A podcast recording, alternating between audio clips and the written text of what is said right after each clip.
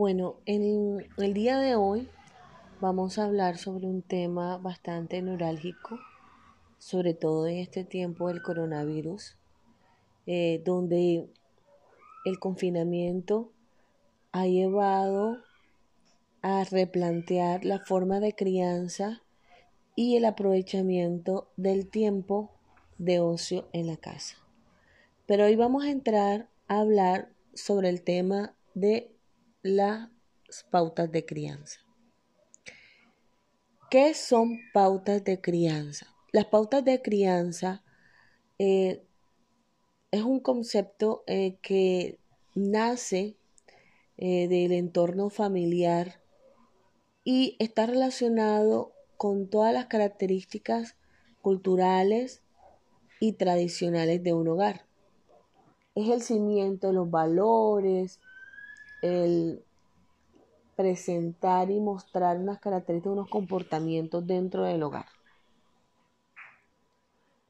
Hoy en día, estas pautas de crianza nos están mostrando a nosotros eh, que hay unas dificultades que se están presentando en el hogar y que se relaciona mucho con este aspecto. Resulta que en muchos hogares, sobre todo en Colombia, se han disparado las tasas de maltrato infantil. Ya se habían reportado casos a nivel nacional, pero con la pandemia se han incrementado los casos. Por eso la importancia de hablar hoy sobre este tema de eh, pautas de crianza. La primera eh, el primer objetivo de esta sesión es conocer nuevas formas de castigo y el otro objetivo es comprender el estado de ánimo del otro.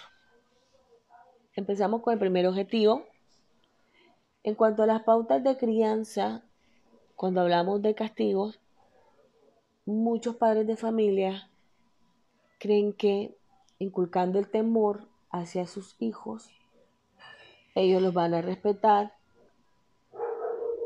y van a obedecer o acatar las normas y las reglas de la casa. Pero esto, esto, esto no es tan sencillo como se plantea. Yo te pego, tú me haces caso. Si no me haces caso, te, pego nuevamente. Esa disonancia cognitiva es lo que hace que el niño no introyecte de forma adecuada las reglas y las normas del lugar. En este sentido, sería más adecuado decirle al niño,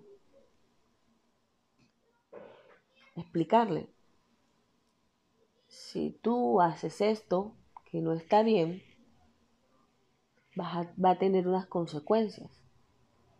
Dependiendo de pronto lo que el niño haga, eh, las consecuencias es que si tú no haces caso en esto, vas a tener, va a haber una repercusión a nivel social, va a haber una repercusión a nivel conductual, pero además va a tener una consecuencia en la casa.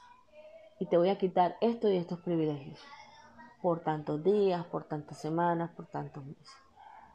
Ahora, no es muy conveniente eh, prolongar unos castigos a meses, inclusive hasta por semanas, porque el, niño entiende que, ah, no, de todas maneras me van a castigar, haga o no lo haga, y por meses. Entonces mejor lo hago ahora porque por meses no lo... Sí, es, ese mensaje tampoco lo podemos llevar. Pero sí lo podemos decir, voy a castigar por dos, tres días y van a ser los dos, tres días más largos de su vida. Y cuando él vaya a, digamos, a repetir la mala conducta, lo va a pensar, va a reflexionar sobre lo que hizo. Cada castigo que se le imponga al niño tiene que tener una reflexión, una retroalimentación, para que sea efectivo. Lo segundo es ser empático con el niño. Muchas veces no somos empáticos con el niño. Haga de cuenta que usted cuando maltrata al niño que le pega, que le ejerce un maltrato físico, el niño entiende que esa persona que más lo ama, que más lo adora, en ese momento es un monstruo porque le está pegando, lo está maltratando. ¿Sí? Hay que ponerse en el zapato del niño. Eh, ¿Cómo se sentiría usted si una persona le pegara? Independiente de, de lo que usted haya hecho, ¿cómo se sentiría usted? ¿Sí? Asimismo, cuando le gritan. Gritar también es una forma de maltratar. Y se diría que peor que el golpe. ¿Sí? Y termino esta sesión diciendo lo siguiente. Dime cómo te comportas y te diré cómo te pegar. Muchas gracias.